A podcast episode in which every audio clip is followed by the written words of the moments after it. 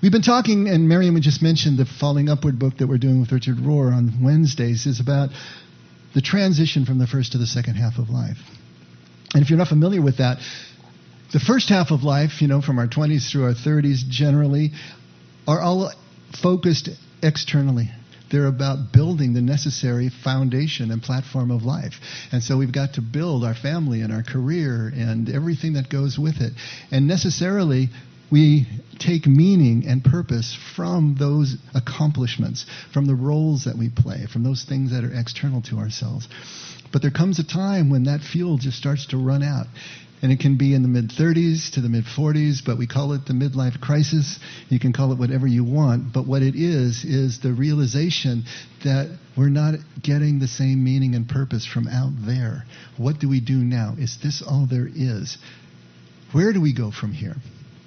And if you successfully make that transition from the first to the second half, where you start looking is inward, and you realize it's in here that true meaning and purpose and identity comes from, because this is where we connect with God. Jesus said, You're not going to find the kingdom out there somewhere by observation. Look, here it is, or there it is. He said, It's entos, which in Greek means both within, among, and in the midst of, all at the same time. It's one of those all purpose prepositions, right? You know, but it means that it's here now and it's within kingdom moves from the inside out, not from the outside in. And so the first half of life is doomed to not being able to get to what Jesus calls kingdom, this quality of life that we can have, because it's still moving from outside in. But as soon as we can switch that and start moving from inside out, that's where everything can really start to happen. So the first half of life is about acquisition. The first half of life is about addition. It's about learning. But the second half of life is about relinquishing it's about subtraction. And it's about unlearning. It's about emptying everything out that we think we know so that we can be refilled from another source. But you can't fill a full vessel. So there has to be the descent. There has to be the unlearning. And that's uncomfortable, it's disturbing, and it can be downright traumatic in its own right if you're egoic consciousness is still hanging on for dear life. It's exactly what Jesus meant when he said it's easier for a camel to go through the eye of a needle than for a rich man to enter the kingdom. Rich being not just in material wealth, but in anything that we're clinging to, anything that we see as our source of sustenance and survival and power and control, affection and esteem, all those primary drives. If we're holding on to something, we're not going to be able to move into this place Jesus is talking about, this second half of life. So you have to see the symmetry here as we're talking about this. You know, the first half of life is about gathering, it's about construction. The second half of life is about scattering and, and deconstruction, but not the material things. It doesn't mean you have to go give your whole life savings away or empty out your 401k. So that's not what we're talking about here. This is an interior transformation, an interior awareness that we're building that means we're going to start balancing. And if we have burned out on our exterior tasks, if they are no longer giving us the meaning and purpose and sense of identity that we started with, if we can find that interiorly, then it reinfuses meaning and purpose into everything else we do. And we get a jump start. You know, we can keep going. So that's it. That's what we're trying to do. We're trying to get to the place where we're ready to relinquish. I worked with a, a great guy. Um, last secular job I had before I went full time ministry. And he was, uh, how old was he at the time? I don't know. I think he was 60 at the time or something like that. Anyway, um, it was on his birthday, and he said he held up his key ring that still had a bunch of keys on it. He said, "You know, my goal is to give every one of these keys away, because when I give the last one away, I'm free." And I love that idea. You know, he was already at the point where he was starting to let go. The keys, of course, re- represented obligation and represented responsibility and all the things that he had to get up and do every day. But if you think about it, the keys also represent our need for control, our need for certainty. And to let those keys go, to give those keys away, to let go of the illusion of our power because it is just an illusion, right? How much power do we really have?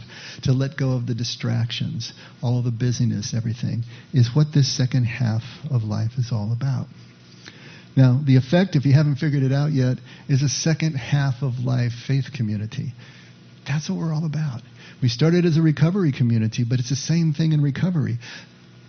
If you're in early recovery and you're not ready and willing to let go, if you're not ready and willing to accept your powerlessness, then there is going to be no further movement along that way. And it's the same for all of us, because let's face it, everybody's recovering from something. We've all got unfinished business. And until and unless we're ready to submit to a power greater than ourselves, which is to empty ourselves out, to find meaning, purpose, and identity from within in connection with that power, then we're not going to be able to move on. So the effect since its inception whether it was in recovery or now working with y'all normies, right? Um, we're, we're working in the same direction. It's about this relinquishing. It's about allowing ourselves to have that descent into humility, into submittedness. Now, notice I didn't say submission. That's a, that's a word nobody likes, submission. But the reason we don't like submission, I think, is because it, it, it seems to paint us into a corner of passivity and paints us into a corner where you know we're, we're kind of victims. Uh, that's not it at all. That's why I use submittedness because I think that gives us at least another you know lever in to realize that in submittedness it is nothing about being passive. It is the most active stance that you can take to keep coming every moment into the situation, into the relationship, and try to understand how you can leave these people better than you found them. What does love require here? You're not just passively resorting to a law or a rule or a guideline, you actually are there. You're letting your ethics be situational. You're letting your love be situational. And that requires everything of us, all the energy we can possibly muster. So relinquishing, descent into humility and then, of course, oneness, to be able to see ourselves as one and connected with everyone. And until we discover that all we think we know and everything that we think we have completely misses the point, that it's not important or even accurate, and we hang on to all these ideas, how do we know they're even accurate? But we hang on to them. To realize that everything we think we know is only helpful as a pointer to point us in a direction to experience the laying down of it all.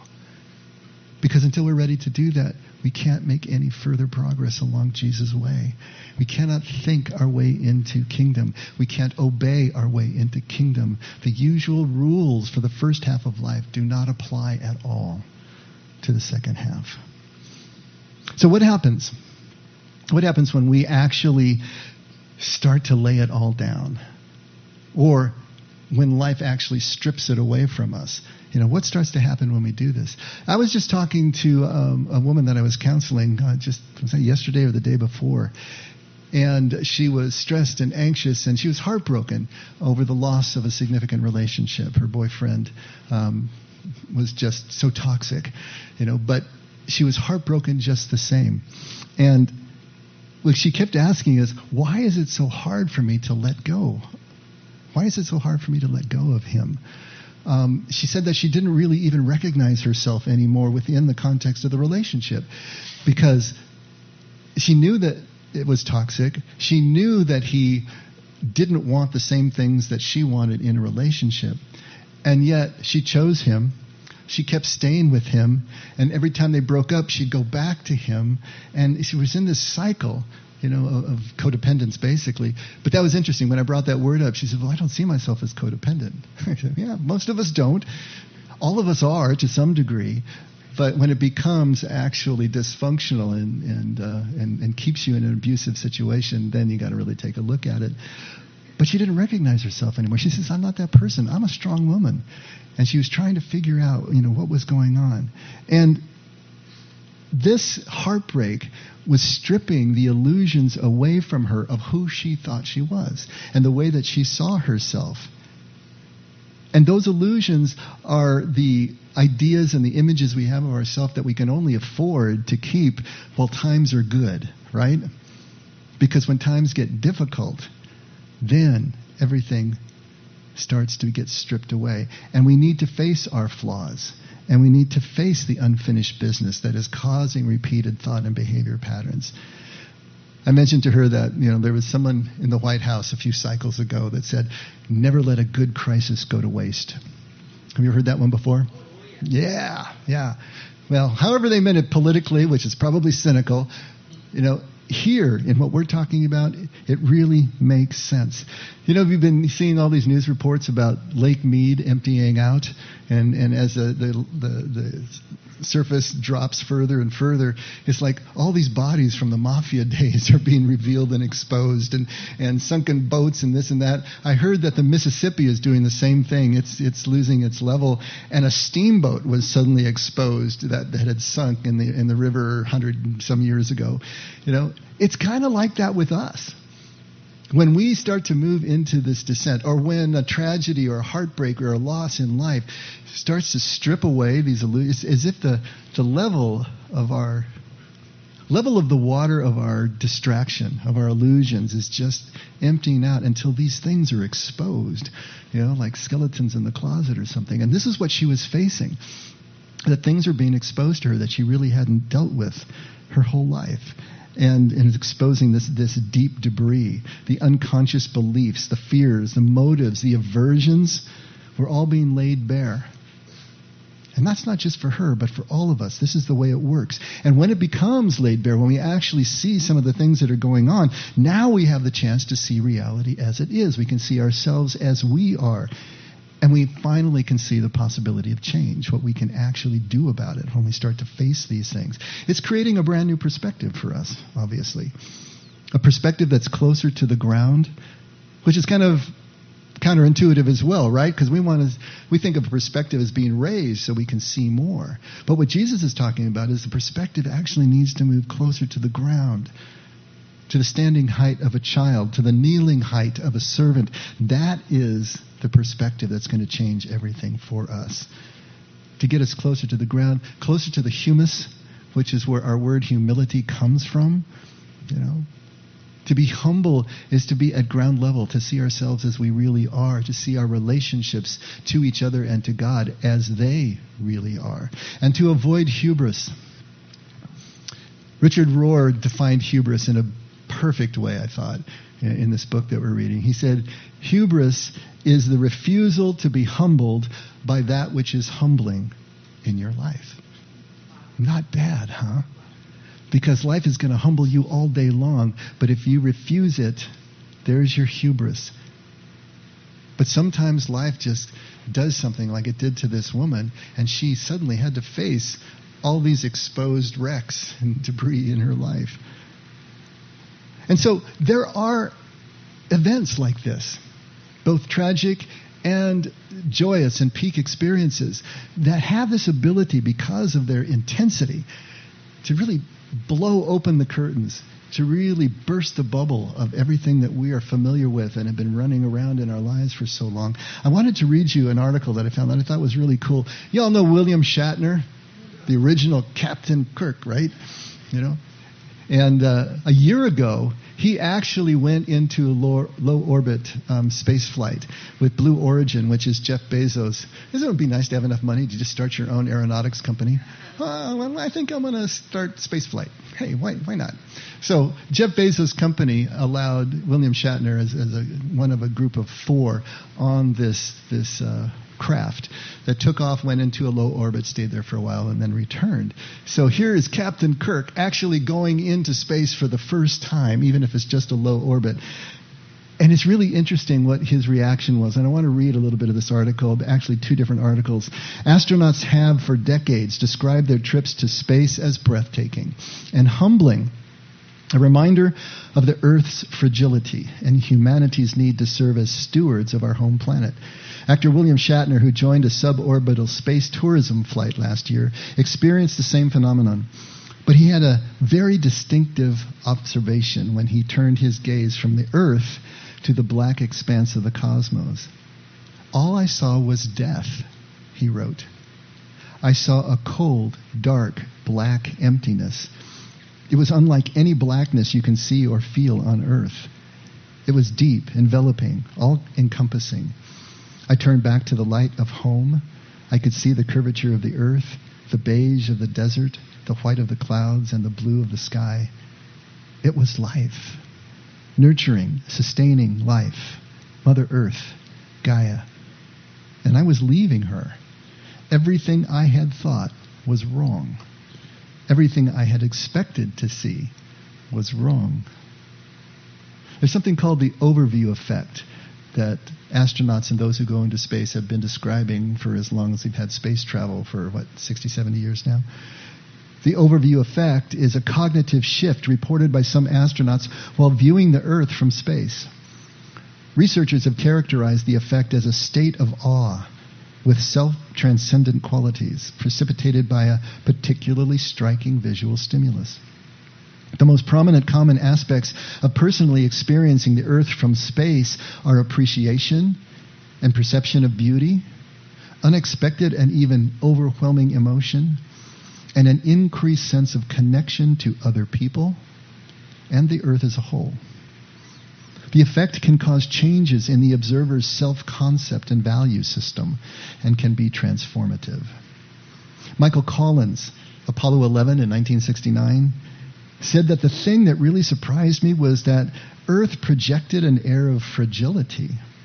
And why, I don't know. I don't know to this day. I had a feeling it's tiny, it's shiny, it's beautiful, it's home, and it's fragile. Edgar Mitchell, Apollo 14 in 1971, described it as an explosion of awareness and an overwhelming sense of oneness and connectedness, accompanied by an ecstasy, an epiphany. And then William Shatner again in 2021 said immediately after landing that everybody in the world needs to do this. The covering of blue, the atmosphere he's talking about, was this sheet, this blanket this comforter of blue that we have around us, and then suddenly you shoot through it as though you whip off a sheet when you're asleep and you're looking into blackness, into black ugliness. And you look down, and there's the blue down there, and the black up there, and it's Mother Earth and comfort. And there is, is there death? I don't know. Immediately after his October 2021 Blue Origin flight, William Shatner told founder Jeff Bezos, What you have given me is the most profound experience. I hope I never recover from this. I hope that I can maintain what I feel now. A year later, he rec- recounted that it took hours for him to realize why he wept after stepping out of the spacecraft. I realized I was in grief for the Earth. It was among the strongest feelings of grief I have ever encountered. The contrast between the vicious coldness of space and the warm nurturing of earth below filled me with overwhelming sadness. Every day we are confronted with the knowledge of further destruction of earth at our hands. It filled me with dread. My trip to space was supposed to be a celebration. Instead, it felt like a funeral. Now, he took a certain sensibility into that experience, right? Now, someone would have felt the celebration, he felt the funeral, but nobody was left unchanged by an experience like that. If you can imagine getting off of this planet and being able to look back at it, you know, that famous iconic shot from the from the moon, Earthrise, you know, just this blue jewel just rising into utter blackness, uh, and realizing, you know, that's all there is. This blue ball is everything. So, this overview effect it's a moment, it's an event, it's an experience, or an image that shatters our familiar worldview. We don't have to go to space to have one of these, but that's pretty intense, right? It opens you up. It can be positive or it can be negative in valence, but it opens you up. Now think about it. Have you had one of these? Have you had an experience that seemed to just change everything, even if it was temporary, right? He hopes it'll never leave him, but sometimes it does. And maybe what you experienced wasn't as dramatic as we're talking about here. And it may be that your experience wasn't all at once in one event. Some of you have told me about great conversion events that you've had that just changed your whole look, uh, outlook on life. But for me, it's been more gradual. It's been a gradual transformation with punctuation marks along the way, right? There'll be moments where something seems to break through, but it feels more gradual. but it has had the same effect of changing my entire worldview, changing the way I look at life, changing the way that I try to do life. And once you see this, you can't unsee it anymore. Once that green curtain has been pulled away and you see the little man at the controls, you're never going to look at the wizard the same way, are you? And you can't unsee that. That greater perspective, that greater insight, with the curtain pulled, with the bubble burst, is everything that we're talking about here. Shatner was overcome with grief over the earth. He saw it as this precious, fragile, unique ball of life hanging in space. The only spot of warmth in this vicious cold of space, as he called it, holding everything that we are. All life, everything we know, everything that we've ever experienced as a species, as a race, and all the other species who have shared the earth with us all right here, all on this one ball, all on this one spot of warmth. And guess what? There's no backup. It's this one unique ball. No backup. Always at risk. And when you strip all the way down to that, things start to change. Everything we are, all on this one place. There was a, a scene in a movie that I thought was maybe it'll help you, maybe it won't, but I'll tell you anyway. Uh, it was the the second Blade Runner uh, that came out just uh, last year, year before that, whatever it's been now. And in it, there's a, a clone and an AI, an artificial intelligence entity that are, are, are, friends and actually emotionally connected, but they can't touch each other because she's just a hologram that's projected. And her whole consciousness, the, the AI, is loaded up into, you know, like the internet or the, the cloud, whatever. And she has a, a node in his apartment, and she can you know, at, at will, kind of appear as a hologram. But as he has to go on the run, she wants to go with him. And the only way that they can do that without them tracing him by her signal is that she has to be completely erased from the cloud and downloaded into this one portable drive, whatever it happened to be, right? And he says, I can't do that. There'd be no backup, you know? If we lose this, you're gone. And her response to him is just like a real girl. You know, she takes that risk. She finally risks being as fragile, as mortal as he is, as we all are, in order to be with him. It's kind of a beautiful moment, you know? But this is the idea here. You look at Earth from space and you realize there's no backup. This is everything we have and everything we are. It changes the way that we look at things. When we get stripped down to that point, whatever it is in our life that has done it, or if we have encouraged it ourselves through contemplative practice, it's very clarifying. We can actually see what happens. And it's also transforming. One other movie. Remember Overboard? Goldie Hawn? So if you know the story, you know that she was just the worst of the worst of a rich person, right? Just completely entitled and oblivious to anybody but herself, complete narcissist. And then she falls overboard, she loses her memory, and um, she ends up being the wife of this sweaty carpenter who's got three kids and uh, lives in a hovel.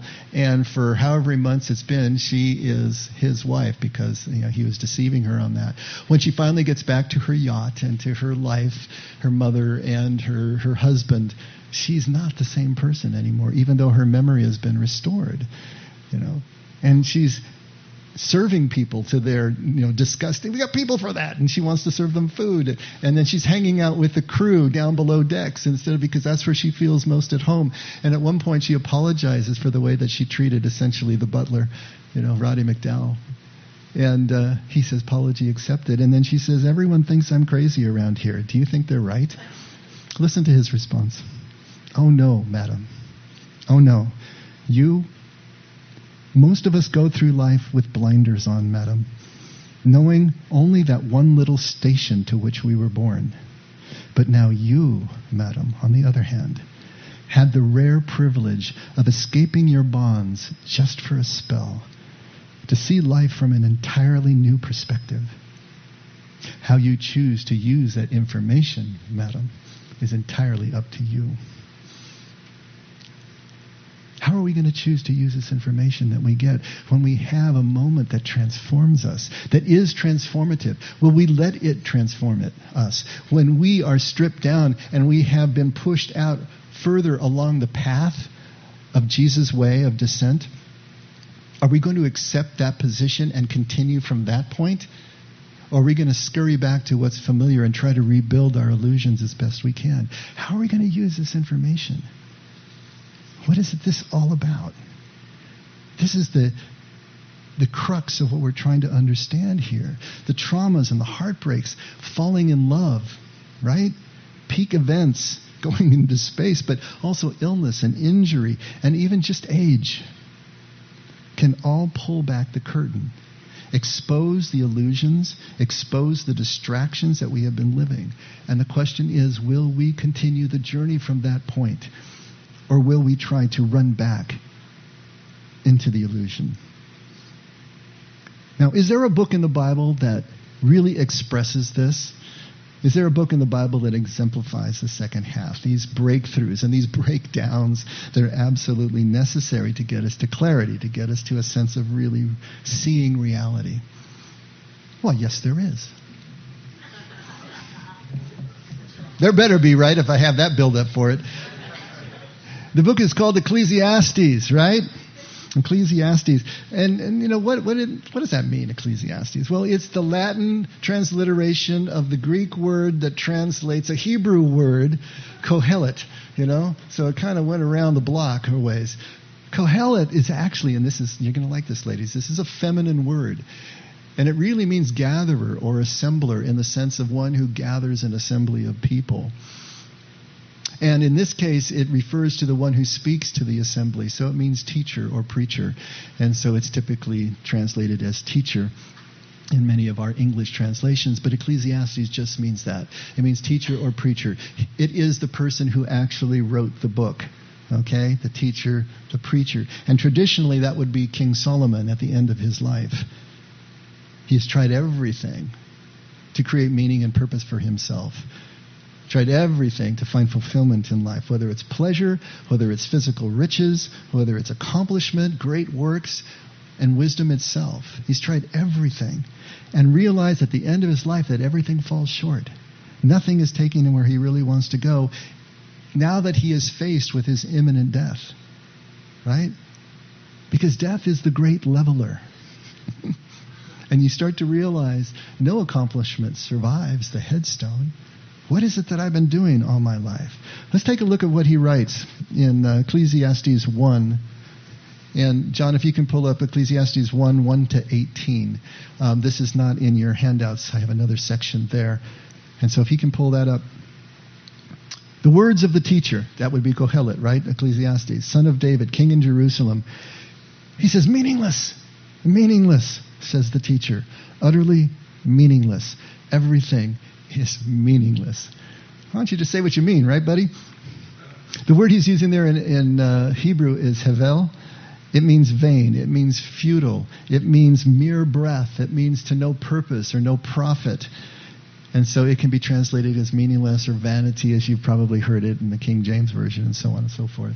As we skip to verse 3, he asks, What do people gain from all their labors at which they toil under the sun? And this is the central question that he asks in the book, and he asks it over and over again, and he's finally going to answer it. What do people gain from all their labors at which they toil under the sun? He's just done a lifetime of this, spectacularly. You know, a thousand concubines, great building projects, everything you can imagine that a human life can acquire, he's acquired it, and he's still not satisfied.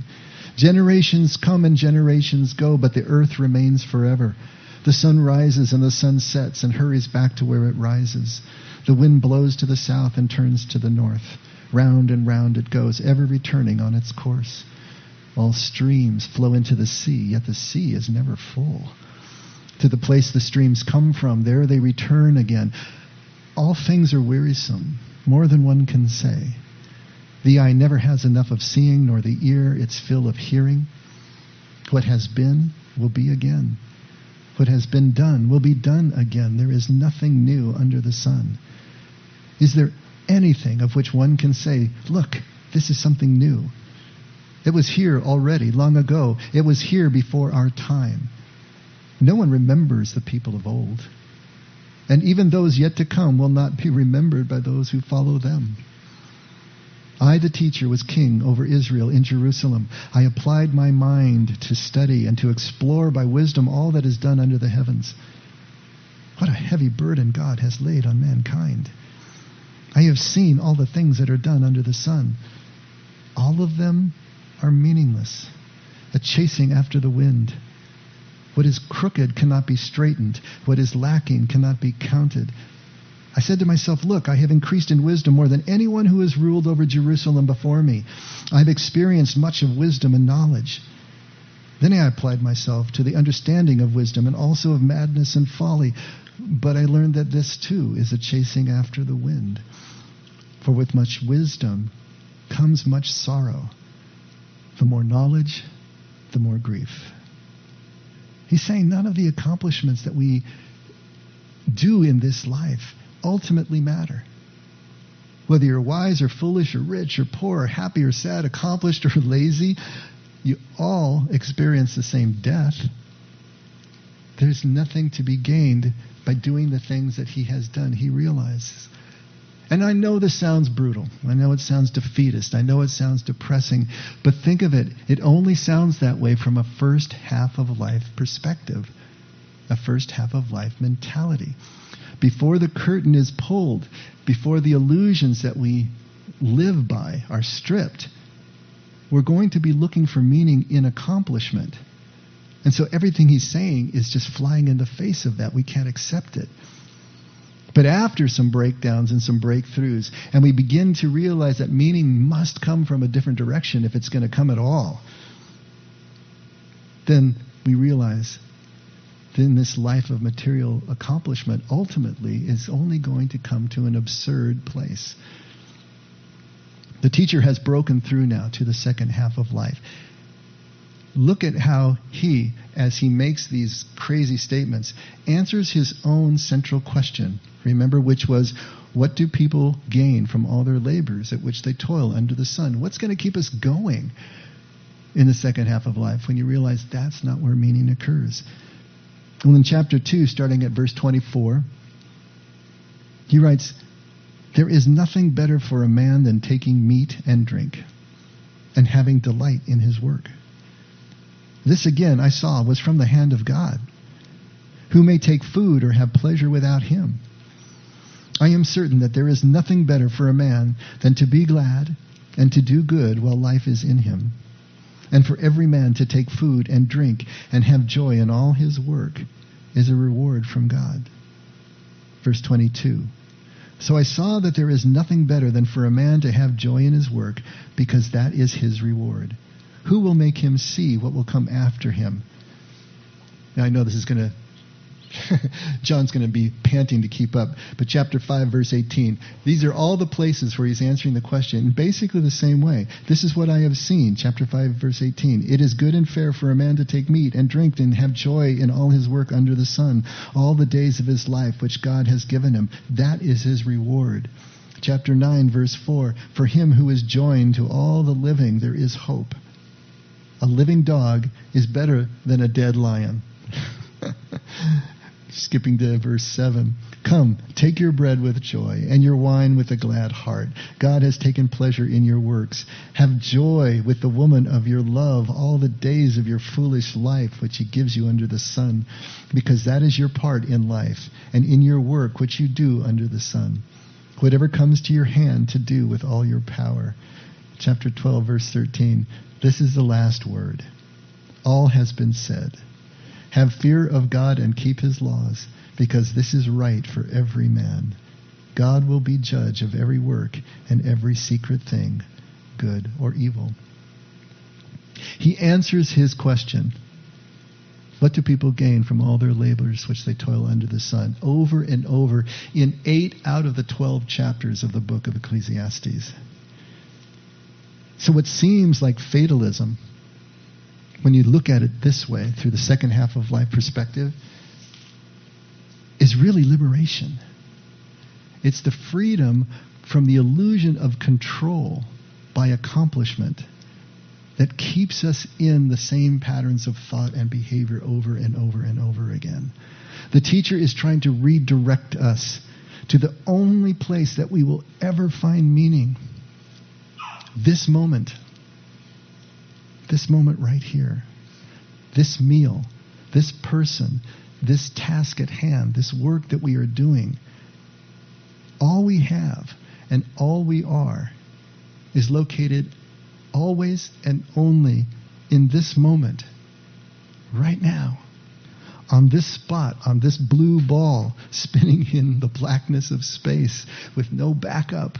This is it. If we don't find it here, we won't find it anywhere.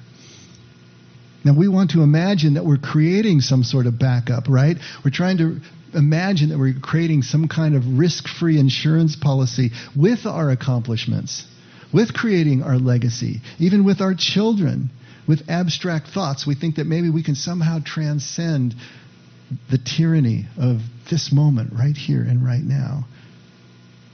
But again, it's all meaningless except when it directly engaged in this moment right now, which contains all of life, all of meaning. Now, we're not going to accept that in the first half of life. Our ego is not going to allow itself to be that irrelevant. It's just no way. When the ego is that strong, when we're still developing it, it needs to see itself as relevant. And this is going in another direction. It's in the second half of life that we now can allow ourselves to let go of everything but this now, but this task at hand. We're going to keep accomplishing. We're going to keep working. But the focus is now balanced between now and not yet, as we've talked about. The Hebrew bride being able to be here, now, relishing every moment, yet still anticipating and working toward a change in her life at any time, not knowing exactly when that's going to happen, of course. This moment this time for doing exactly what we're doing is where the teacher wants to focus now. And if we take a look at Ecclesiastes 3, it's in your handouts if you want to follow there. And John, if you can put it up starting right at verse 1, he's talking about an appointed time for everything. This moment is the appointed time. What is the everything that needs to happen right now to affect that connection, that oneness? He writes, There is an appointed time for everything, and there is a time for every event under heaven a time to give birth and a time to die, a time to plant and a time to uproot what is planted, a time to kill and a time to heal, a time to tear down and a time to build up, a time to weep and a time to laugh, a time to mourn and a time to dance, a time to throw stones and a time to gather stones a time to embrace and a time to shun embracing, a time to search and a time to give up as lost, a time to keep and a time to throw away, a time to tear apart and a time to sew together, a time to be silent and a time to speak, a time to love and a time to hate, a time for war and a time for peace. What profit is there to the worker from that in which he toils. I have seen the task which God has given the sons of men with which to occupy themselves. He has made everything appropriate in its time. He has also set eternity in their heart, yet so that man will not find out the work which God has done from the beginning even to the end. I know that there is nothing better for them than to rejoice and to do good in one's lifetime. Moreover, that every man who eats and drinks sees good in all his labor is the gift of God. I know that everything God does will remain forever. There is nothing to add to it, and there is nothing to take away from it. For God has so worked that men and women should fear him. That which is has already been, and that which will be has already been. For God seeks what is passed by. Furthermore, I have seen under the sun in that place of justice there is wickedness, and in the place of righteousness there is wickedness. I said to myself, God will judge both the righteous man and the wicked man for a time, for every matter, and for every deed is there. I said to myself concerning the sons of men, God has surely tested them in order for them to see that they are but beasts. For the fate of the sons of men and the fate of beasts is the same. As one dies, so dies the other. Indeed, they all have the same breath, and there is no advantage for man over beast, for all is vanity. All go to the same place. All came from the dust, and all return to the dust. Who knows that the breath of man ascends upward and the breath of the beast descends downward to the earth? I have seen that nothing is better than that man should be happy in his activities, for that is his lot. For who will bring him to see what will occur after him? This is the very best of Hebrew poetry, in case you're wondering. Just amazing to read and to understand the thoughts here again, to be happy in our activities this moment, which is all there is, this planet, which is all there is, with absolutely no backup.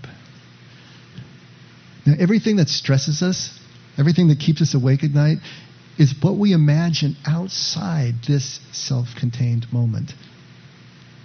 Now, there are going to be traumatic moments in life, of course. But when they are over, the question will be will we return back to now? Fully, connectedly, vulnerably, so that we can experience again the meaning and purpose which is only accessible here and now.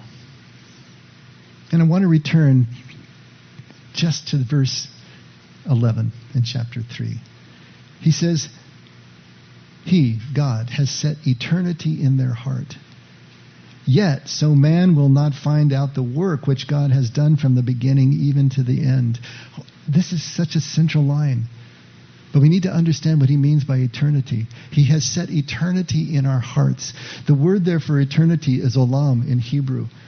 It's also uh, connected with alma in Aramaic, and they have the same sort of idea. It can be translated either eternity or world, which is confusing for us. You know, God so loved the world that he gave his only begotten Son, you know, so that any who believe in him will not perish but have eternal life. World, so loved the world, and eternity are both Alma. In this case, Olam has that same quality of sometimes you'll see it translated, He set the world in their hearts, or sometimes He set eternity in their hearts. But what does it actually mean? What is this idea? It can be world, but the idea of endless generations constantly producing over and over again without end. Everything. Everything and all inclusive. All time. Always. Time out of mind, which would be past and future. And of course, eternity. Maybe we can take a page from the Aborigines of Australia who have the idea of dream time. And dream time to them is all at once time. Maybe you could call it every when. It's all the time that there is just here, now, in this moment.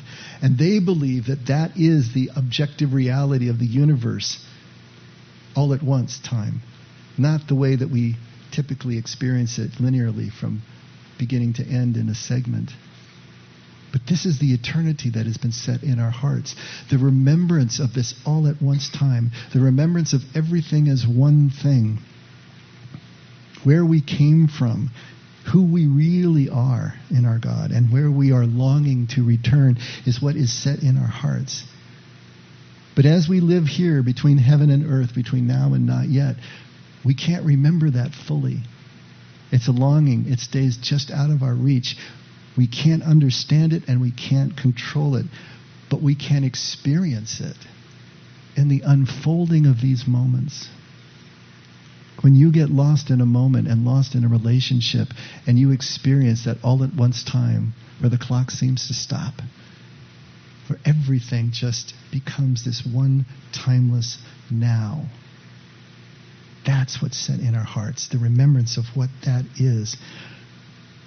Ironically, it's the meaninglessness of physical life that the teacher is talking about that ultimately leads us back to true meaning to the only moment that we have, the only moment that exists on the only planet that we have. that shines like a jewel as if set on black velvet. If we're not transformed by a moment like that, then we need to keep whittling our stick, keep stripping it down more and more and more until it's sharp enough to actually pierce the veil of the illusions that separate us from being able to experience just that. Our God here, now, immanent, incarnate even, in us, through us, among us, with us, now, always now. Let's pray. Father, you are here. You're not somewhere far away. You're not in the clouds. You are closer than our next breath, more intimate than a heartbeat. You are inside our skin, inside our cells. We are swimming in you. And yet we are mostly unaware of you. That's what we want to change, Father. Help us to move from a first half sensibility. Help us to change our focus from out there to in here. Help us to see that everything that we need has already been given us. And it's just a matter of picking it up and running with you in hand, in tow. Father, thank you for all the world's wisdom, the wisdom of the teacher, for Jesus showing us this very same thing. Help us to let go of what we need to let go of, to scamper after the teachers in our life. And help us to find you more and more intimately every single day. So, Father, your love and your constancy, we thank you and never let us forget that we can only love because you loved us first. In Jesus' name, amen. Let's all stand.